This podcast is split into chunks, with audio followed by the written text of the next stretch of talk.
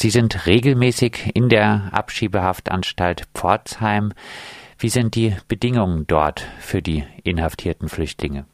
Ja, es ist so, dass man, wenn man schon mal in einem Gefängnis war und jemand besucht hat, schon ähm, sehr stark erinnert wird, dass es eigentlich in erster Linie mal ein Gefängnis ist und man also durch tausend Türen durch muss. Man hat eine starke äh, Einlasskontrolle, wie am Flughafen, wer das kennt, äh, bis hin zur Körperabtastung. Äh, ich kann nur Papier und Bleistift mitnehmen und lande dann irgendwann in einem äh, dunklen, äh, ungemütlichen Besucherraum, äh, wo ich dann die Flüchtlinge, die ich äh, besuche, treffen kann. Also das ist schon etwas gruselig. Man denkt nicht, dass, man denkt wirklich, man besucht jemanden, der eine Straftat begangen hat und nicht jemanden, der eigentlich in der Freiheit sein sollte.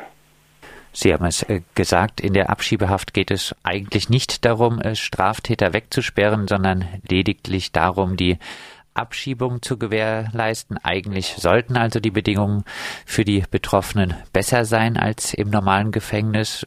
Merkt man das jetzt nicht in Pforzheim? Nun ja, also das, was eigentlich passiert in, in der Einrichtung, äh, das bekommen wir äh, gar nicht zu Gesicht. Da dürfen wir auch gar nicht rein. Das ist äh, schon äh, besser in manchen Punkten als in der Strafhaft. Sie können sich frei bewegen, also nicht ganz frei, aber freier. Sie können sich besuchen untereinander, haben Zugang zu Internet oder Telefon hier. Ähm, das äh, können sich auch mal, wenn sie wollen, was kochen. Ähm, aber es ist eben, sie sind dauernd eingeschlossen. Sie können nicht mal raus, können nicht irgendwelche Freunde besuchen. Sie können auch nur sehr begrenzt Besuch bekommen, weil die Besuchszeiten sehr eingeschränkt sind.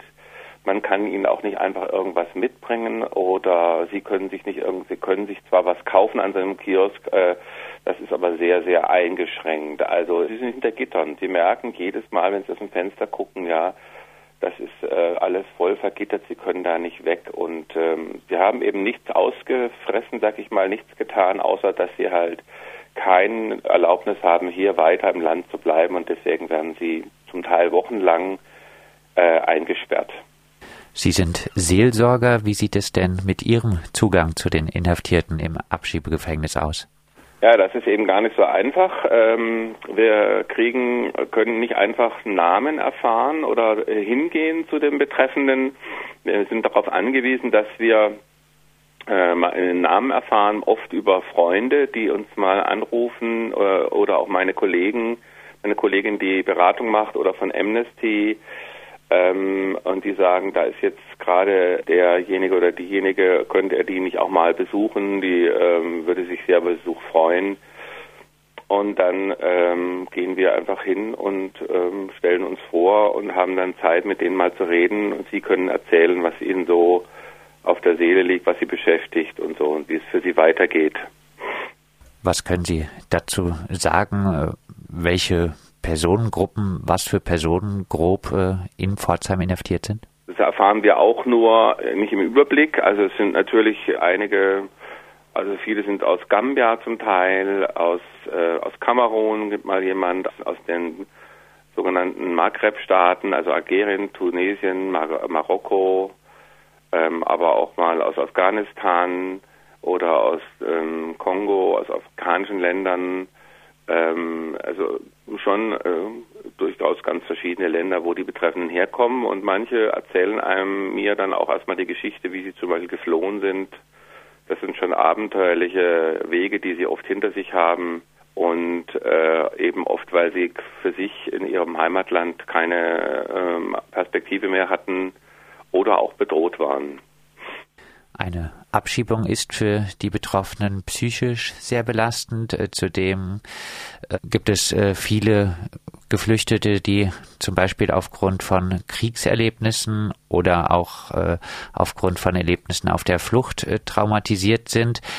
Wird denn diesen besonderen Umständen, in denen sich viele der Inhaftierten befinden, in Pforzheim genügend Rechnung getragen?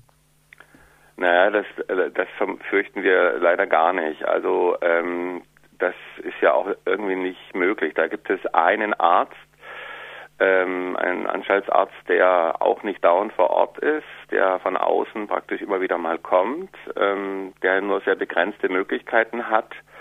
sich dort um die Inhaftierten zu kümmern. Es gibt keine psychologische oder psychiatrische Betreuung, schon gar nicht vor Ort. Und wenn man, schon wenn man die hier ähm, im normalen Alltag bekommen will für ähm, Flüchtlinge, ist das sehr, sehr schwierig, weil es einfach viel zu wenig davon gibt. Also da sind sie oft sehr ähm, alleingelassen und wir merken oft, wie ähm, belastet die Situation für die Flüchtlinge ist. Da, dazu kommt eben neben der Verfolgungssituation äh, und Flucht, Fluchterfahrung auch oft noch familiäre Belastung. Also es gibt einige, die dann hier natürlich auch schon Freundschaften geschlossen haben, vielleicht schon liiert sind, vielleicht sogar schon ein Kind haben ähm, und äh, dann von einem Moment auf den anderen durch die Abschiebehaft halt von all, aus allem rausgerissen werden und erstmal äh, keinen Kontakt mehr haben können. Ja, das ist schon sehr belastend und ähm, nicht gut gelöst. Im Abschiebegefängnis Pforzheim existiert auch ein Beirat, der formal das Recht hat äh, auf unangemeldete Besuche. Reicht das zur Kontrolle der Bedingungen? Nein, äh, gar nicht. Das ist auch kein, dieser Beirat ist gar kein Kontrollgremium. Der hat im Grunde genommen keine großen Einflussmöglichkeiten. Ähm, diese Mitglieder, ähm, die dort sind, hätten zwar schon die Möglichkeit, auch ähm, ungekündigt mal ähm, dort reinzuschauen oder auch mal im Kontakt mit uns, mit denjenigen, die da äh, Besuche machen, rückzufragen, wie ist es denn, wie läuft es denn, aber das wird alles äh, unserer Wahrnehmung nach gar nicht genutzt. Äh, sie dürfen auch nichts äh, nach außen sagen, also sie haben praktisch eine sehr strenge Auflage, das darf alles nur intern, ähm, glaube ich, ähm, ja, im Rahmen ähm, des Innenministeriums ähm, verlautet äh, werden. Also die dürfen gar nicht an die Öffentlichkeit gehen. Also da, das ist im Grunde für unsere, aus unserer Perspektive gar nicht, keine Kontrolle gegeben. Die Arbeitsgruppe Abschiebehaft Pforzheim geht in einer Pressemitteilung von circa 50 Prozent rechtswidrig Inhaftierten aus. Wie kann das denn sein? Ja, das ist erstaunlich. Ja, also es gibt einen sehr bekannten äh, Rechtsanwalt, äh, Herr Fallbusch, das kann man hier ruhig nennen, der äh, sicher einer der Anwälte ist, in ganz der ganzen Bundesrepublik mit am meisten Flüchtlinge rechtlich berät. Da sind sich eigentlich alle Beratungsorganisationen, Hilfsorganisationen einig. Äh, die grundsätzliche Rechtsberatung ist ein absolutes Manko. Das ist auch in anderen Ländern zum Teil besser geregelt. Also äh, das hier haben nicht einmal die Hälfte, also ähm, Flüchtlinge überhaupt eine Rechtsberatung. Das heißt, die wissen oft gar nicht, was ihnen zusteht und was nicht. Und sie landen eben ganz schnell dort, also zum Beispiel, das heißt, wenn sie vollziehbar ausreisepflichtig sind, und die Polizei mal gucken will, wo sind sie denn und dem dem Moment nicht angetroffen werden, äh, äh, dann kann es schon äh, ausreichen, dass man beschließt, also die müssen jetzt äh, in Haft genommen werden, obwohl sie vielleicht nur mal einen Tag weg waren, jemand besucht haben oder was auch immer. Also das äh, geht ganz schnell. Also sie haben vergessen, dem, der Ausländerbehörde zu melden, wo sie jetzt gerade sind, ja, obwohl sie nicht weglaufen, ja, obwohl man sie finden kann. Aber die Behörde selber, also die, das äh, Amt vor Ort hat es, aber die Behörde selber hat nicht die Daten, dann werden sie schon inhaftiert. Das geht ganz schnell. Mit äh, Seehofers geplanten geordnete Rückkehrgesetz soll nun die Abschiebehaft ja massiv ausgeweitet werden.